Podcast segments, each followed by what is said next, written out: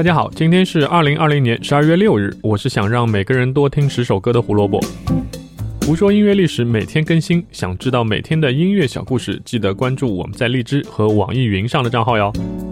哦，对了，我们现在也在准备我们的 B 站账号，到时候大家也可以用更习惯的方式来收听我们的节目了。今天是一位很可爱的配乐大师的生日，说他是大师，是因为他的作品受到了非常多听众的喜爱。说他可爱，是因为他为人熟知的作品很多都是动画相关。一九五零年十二月六日，藤泽守，也就是我们说的久石让先生，出生在日本长野县的中野市。久石让的作品，我们以后总有机会讲到。我们今天就讲讲他是怎么从藤泽变成了久石让的。藤泽守的父母从小就让他学习音乐。四岁的时候，藤泽在铃木正一的小提琴教室开始学习小提琴。这个铃木正一不是一般的家庭作坊老师，他不仅是一个非常不错的小提琴家，还是一个全球知名的音乐教育家。不管是在日本还是欧洲，甚至是美国，他都获得过高度的评价。在这样一个名师的指导下，小藤泽受益良多，种下了热爱音乐的种子。小藤泽另外一半音乐的种子，则来自于他自己的父亲。打小时候起，父亲就在高中任辅导老师。不知道这到底是什么样的辅导老师，反正工作地点竟然一直都在电影院。但是小藤泽倒是有机会可以一直泡在电影院，平均每年他要看三百部电影。这样的生活持续了四年，久石让自己说，这对他后来的工作产生了很大的影响。废话，能没影响吗？就算没有影响到工作，起码影响到了视力和学习，对吧？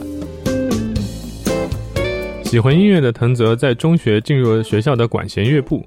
那时他已经改吹了小号，就是这段时间让他对谱产生了很大的兴趣。作为一个作曲家，这样的梦想开始出现在脑海里。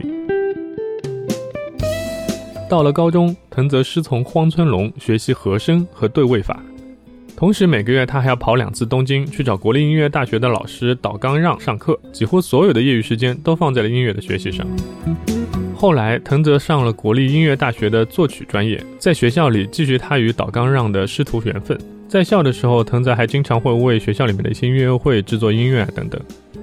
一九七四年，日本 TV 动画《山林小猎人》是藤泽守第一次担当音乐制作，也算是他的第一个商业出道作品。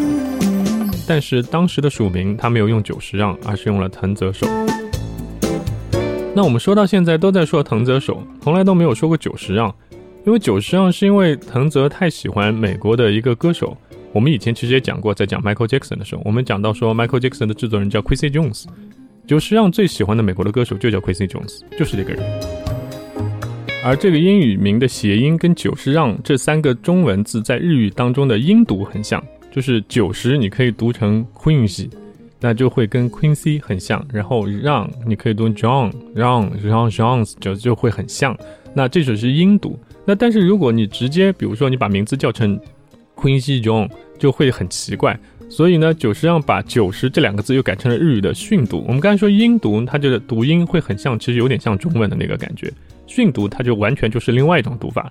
像九十，它就叫 hisashi，hisa 就是九这个字，一西就是十嘛，所以九十就叫 hisashi，hisashi John，那这个名字就出现，也就是我们现在知道的久石让这个名字。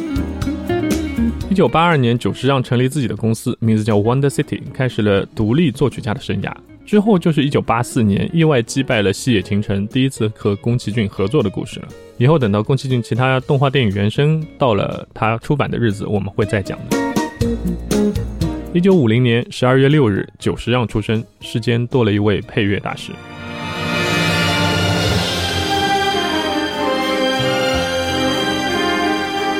感谢收听今天的节目。今天要推荐的当然不是大家熟知的《天空之城》，而是我们想听一听久石让第一次把自己的名字跟宫崎骏放在一起的作品，也就是《风之谷》的主题音乐。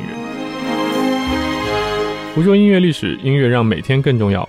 明天我们会一起喝啊不，听一杯 whisky。为什么叫听一杯 whisky？明天来就知道了。拜拜。